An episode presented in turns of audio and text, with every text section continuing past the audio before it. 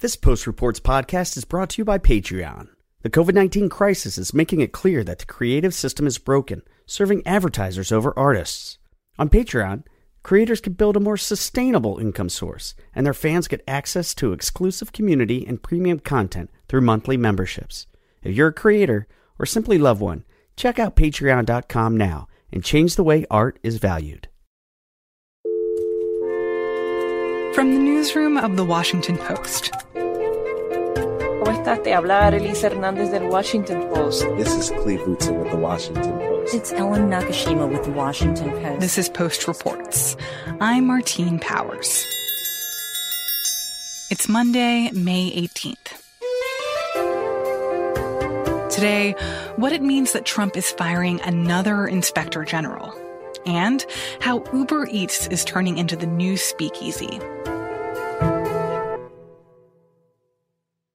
So, who is Steve Linick? Steve Linick was the inspector general at the State Department. He'd been in that role since 2013. He was appointed to the position by President Obama, but he's not a political appointee. In fact, he'd served uh, in the government in a number of different capacities over the years, including at the Justice Department in both Republican and Democratic administrations. And his job at the State Department was to act as the internal government watchdog. He would investigate the way taxpayer dollars were being spent in the department. He also would investigate various management issues, enacting sort of as the eyes and ears of the public as an accountability mechanism inside the administration. I'm Philip Rucker, the White House bureau chief at the Washington Post. And what happened to Steve Linick last week? He was swiftly fired. And we are just getting word in that US President Donald Trump has sacked yet another government watchdog. This time, it is the Inspector General of the State Department, Steve Linick. It happened late Friday night. Fourth Inspector General removed by the president in the last uh, several weeks. The president made the decision and, and, and did the firing himself and, and said he had lacked confidence in Steve Linick, but we learned through our reporting that there was more to the story than that. Now, there is also word Linick's office had opened an investigation into the Secretary of State, Mike Pompeo. It turns out that Secretary of State Mike Pompeo recommended to Trump that Linick be fired. And we now know that Linick had recently opened an investigation into Secretary Pompeo, specifically into allegations or, or the possibility rather that he had been using a government paid staffer, what's known as a Schedule C appointee, to do personal errands on his behalf, such as walking his dog, picking up his dry cleaning, uh, making dinner reservations for Pompeo and his wife. And is that kind of stuff, is it is that just frowned upon? Is it illegal? Why is it a big enough deal that the inspector general would be looking into something like this? you know, it's not a major crime, but it is against government policy to use a taxpayer funded staff positions such as a Schedule C appointee. Those officials are not expected to be picking out dry cleaning or, or walking your dog or doing chores around the house. And so, have President Trump or Secretary of State Pompeo said or confirmed that this was why the IG was removed because he was looking into these allegations of kind of impropriety on Pompeo's part? Trump wrote to House Speaker Nancy Pelosi saying that he lacked confidence, no longer had confidence in, in Linick as the inspector general, and that as the president, he has the authority to remove him and to replace him with a new inspector general. And that, of course, is true. He does have that authority. Explain, sir, why you decided to fire the inspector general at the State Department? Yeah, uh, I don't know him at all. I never even heard of him, but uh, I was asked to by the State Department, by Mike. Trump only fired Linick at the recommendation of Pompeo. It was Pompeo who asked the president to remove Linick, and the president agreed, according to the White House. I said, you know, these are Obama appointees, and if you'd like to let him go, I think you should let him go. So, do we know who is replacing Linick? We do. Uh, President Trump has announced that Stephen Akard, who's a trusted ally of Vice President Pence and a, a, diplomat who had been directing the Office of Foreign Missions, that he will be replacing Linick as the acting inspector general. He's considered much more loyal to the Trump administration given his long ties to the vice president. So, when it comes to removing an inspector general from his position, this isn't exactly new for President Trump, right? This has happened before.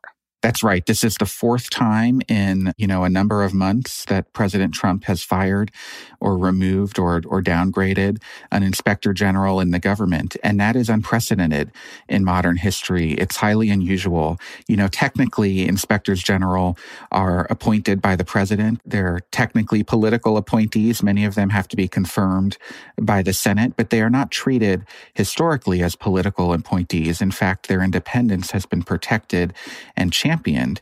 And even though presidents appoint inspectors general, they tend to serve in a rather nonpartisan capacity. But Trump has really uh, changed the way he views inspectors general. He demands loyalty from them. He wants to push out those who he thinks are not uh, sufficiently protecting him uh, in his administration. And so he has systematically, over the last few months, really since the end of the impeachment proceedings, tried to get rid of inspectors general who have been tough and aggressive with their internal investigations, beginning with the inspector general for the intelligence community. So, who have been these other inspectors general that have been removed by the president? You know, in recent weeks, Trump has ousted three other inspectors general from their jobs, starting with the intelligence community's inspector general, Michael Atkinson, who had been the one who handled that whistleblower complaint that led to the president's impeachment. The president had a personal grudge against Atkinson. But he also pushed out Glenn Fine, who was going to be the chairman of the federal panel that Congress created to oversee the management uh, of the two trillion coronavirus stimulus package. And more recently, he removed Christi Grimm as the principal deputy inspector general for the Department of Health and Human Services. And that came after Grimm's office had done a report criticizing the Trump administration's response to the pandemic, citing the severe shortages of testing kits and widespread shortages of masks and other protective equipment. And what has been the response from Congress about this? You know, Democrats have been outraged by this. Nancy Pelosi, the House Speaker, issued a statement over the weekend saying that this has been a pattern, a dangerous pattern of uh, retaliatory action by the president. The top senator, Democrat rather, on the Senate Foreign Relations Committee, as well as the chairman of the House Foreign Affairs Committee, have jointly launched an investigation into the Linick firing. And we've heard from Senator Mitt Romney, notably a Republican, Romney wrote on Twitter Saturday evening that the firing of Linick is, quote, a threat to accountable democracy and a fissure in the constitutional balance of power. Is there anything that Congress can do to protect Linick or prevent him from being fired and removed? You know, technically there's now a 30 day period before Linick is, is formally removed from his position. That's the way the law works for these inspectors general. So Trump notified Congress on Friday night and, and that began the 30 day clock presumably Congress could pass some sort of law that could protect Linick, but it seems very unlikely that that would be done, and, and certainly unlikely that that would pass the Republican led Senate.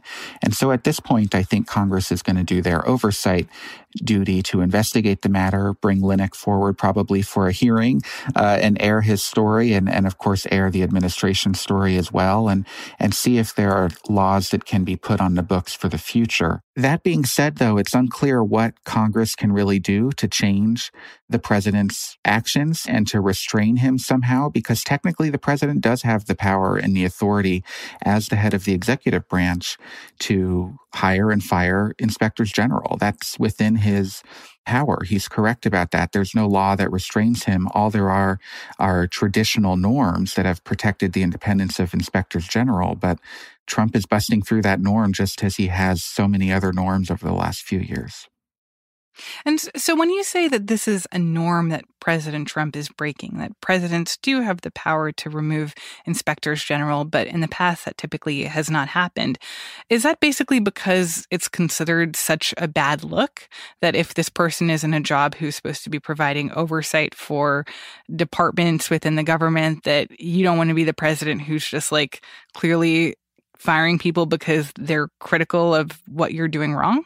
You know, that's a big part of it. In in the past, there have been presidents who've wanted to fire inspectors general and, and even thought seriously about doing so. Ronald Reagan is one such president, but have been talked out of it uh, by their aides because it's just not something that traditionally has been done in the government. And it's such a bad look to be getting rid of your own internal watchdog. It just smacks of corruption, politically speaking. And yet Trump is not restrained by those sorts of political calculations or uh, traditional norms. And, and he feels like he has the power to remove the inspector general. So he's going to exercise that power because he didn't like what this inspector general and, and what the other three before him had been doing in their jobs. Philip Rucker is the White House bureau chief for The Post.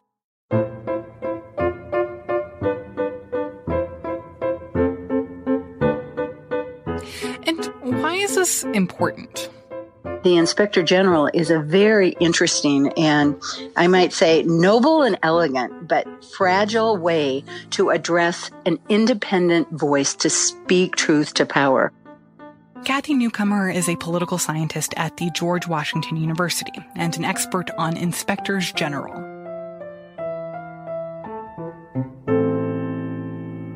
So, what exactly is an inspector general, and what is the history of inspectors general in the U.S.? The term inspector general goes back to armies because you had people that were called inspector generals that, and still do, you know, that looked at the troops. But the modern concept as it is in the United States really dates back to in the 1970s, there were a lot of laws that were passed to address accountability. We had come out post Watergate and Congress passed several laws basically there had already been attempts to have within agencies such as USDA attempts to have some kind of a semi-independent financial auditing unit within agencies.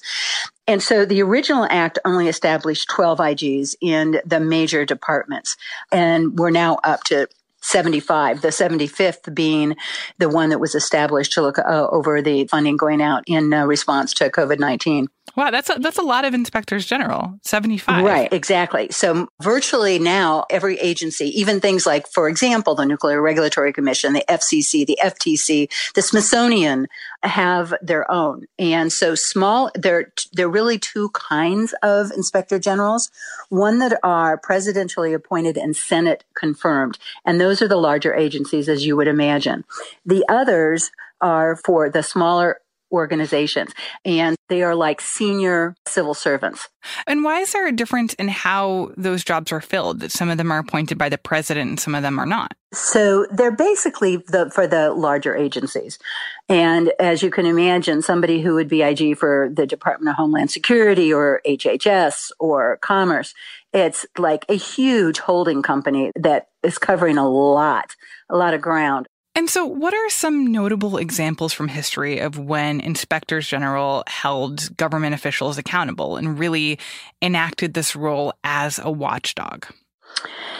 So, inspector generals are basically typically operating under the radar to make important improvements in the way that government runs. And it's hard to say, oh, there was that one, you know, report that just hit it out of the park. but if you look back, HHS was looked into in the 90s. There was a lot of money spent by Medicare on home health aides, but there was also discovery of a lot of fraud and waste and abuse in these Medicare payments. And so the inspector general at HHS that's, you know, Health and Human Services, issued a series of reports that ended up saving literally billions, but also improving the services giving to our elderly, which of course is, is the key point. So basically, they're they're trying to make sure that money, that taxpayer money, is not being wasted, and also the government is running as efficiently as possible. Right. So, when it comes to inspectors general and the role that they fill within agencies, what about how they are removed from their jobs? And does the president typically have the power to fire an IG that they don't necessarily approve of? The removal was basically vague in the original act, but in 08, it was more clarified to say that if the president decides to remove an IG, they need to give 30 day warning to Congress in which they describe why they are doing that before they actually can fire the person. And then at that point, does Congress get to be able to step in and say, yes, we agree that this person should be fired, or no, we're putting our foot down. This person has to be able to stay on their job despite the fact that you want to fire them? Yes, theoretically, but actually, if we, when looking back on our research, very few IGs have been left because of pressure from the White House. All these years, we found like two, as opposed to 16 resigned in the wake of pressures from Congress. Hmm. So what we are seeing in this presidency is very, very different than the previous 40 years. So President Trump just fired the IG for the State Department last Friday. How many other IGs has he also removed? Well, four recently. And that that is unusual. Oh, yeah. Yeah. If you go back through history, there's like two, I mean, over 40 years.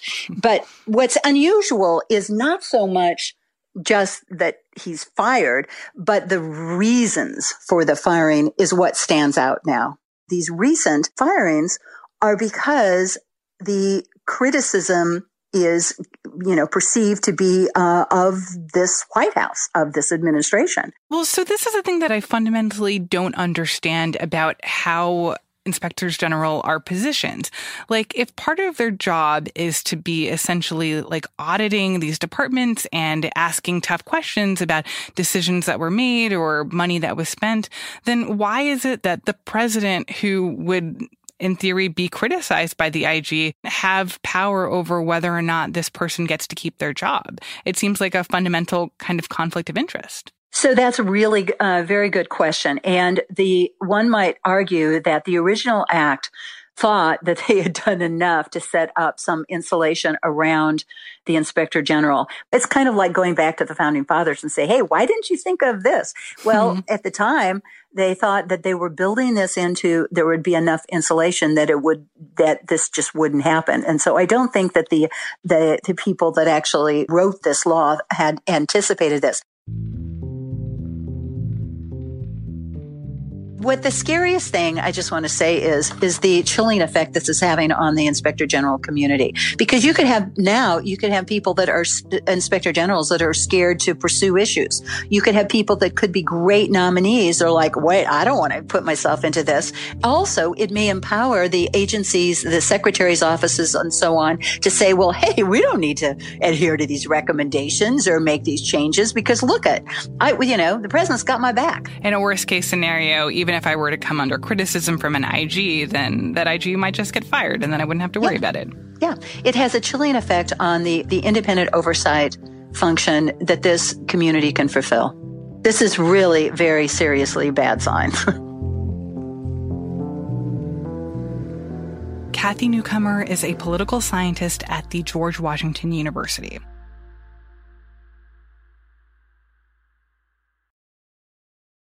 Between tour cancellations, lost creative gigs, and shrinking ad revenue, the COVID 19 crisis is making it clear that the system supporting creative people is broken. Patreon offers a better way. We help creators make up lost revenue and build a more sustainable income source by offering a monthly membership to their fans. In turn, fans get access to exclusive community and premium content and the chance to become active participants in the work they love. Check out patreon.com now and help change the way art is valued.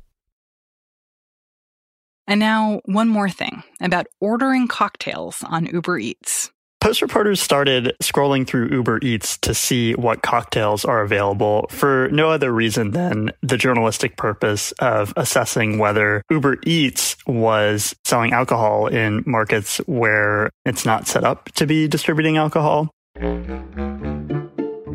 Several of my colleagues found things like margaritas and mimosas, mixed drinks, all the way up to a beverage called Da Painkiller, DA Painkiller. And we basically found a variety of cocktails and premixed drinks that were listed for consumption on Uber Eats, which, unlike other food delivery apps, isn't really set up to handle alcoholic beverages. I'm Faiz Siddiqui. I'm a technology reporter based in San Francisco, and I cover the future of transportation. The drinks came in paper bags or sometimes in no bag at all, in plastic cups They were see through, sometimes they came with a straw. It wasn't entirely clear if the drivers knew that they were transporting alcohol because in every case where someone delivered to one of our doors, the drinks arrived essentially on the doorstep, or it was handed off in person, but no one was ever ID'd. And the California Department of Alcoholic Beverage Control, which regulates the sale of beer and liquor in the state, says that's just not allowed.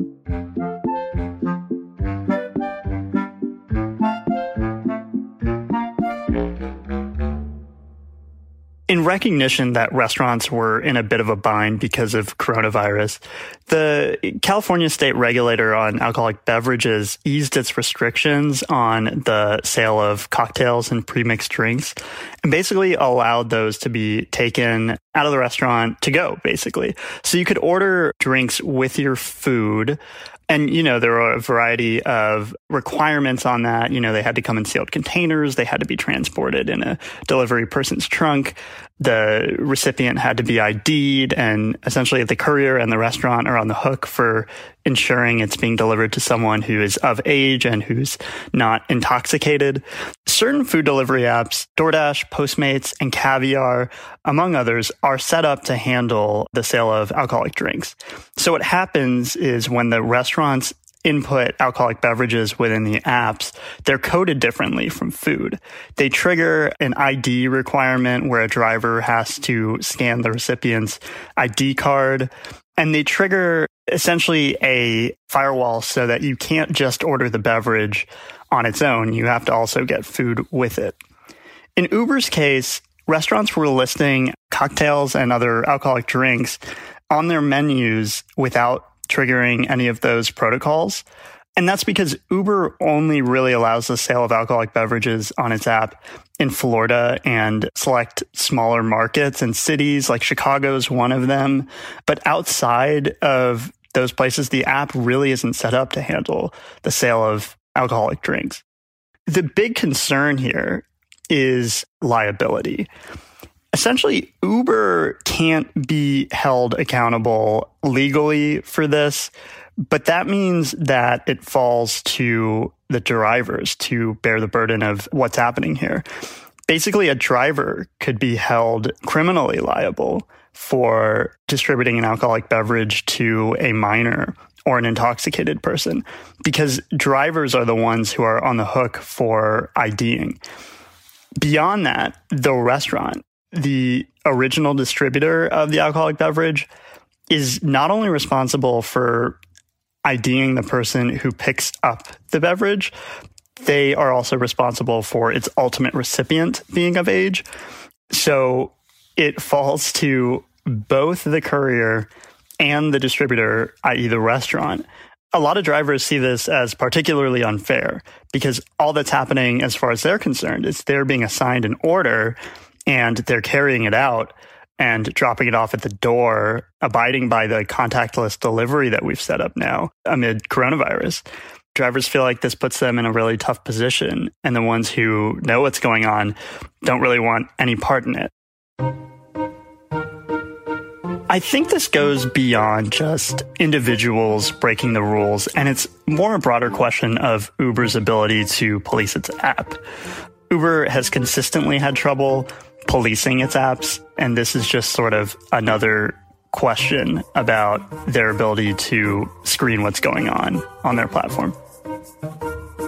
Faiz Siddiqui writes about the future of transportation for the Post.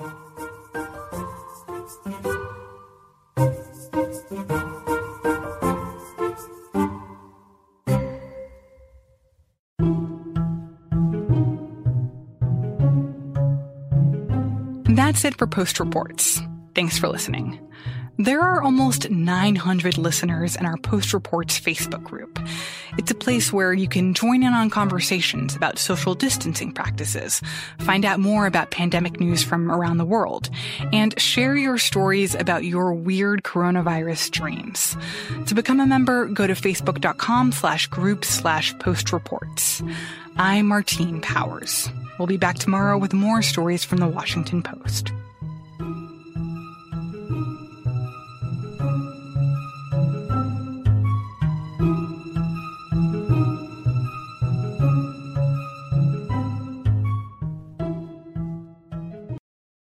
This Post Reports podcast is brought to you by Patreon.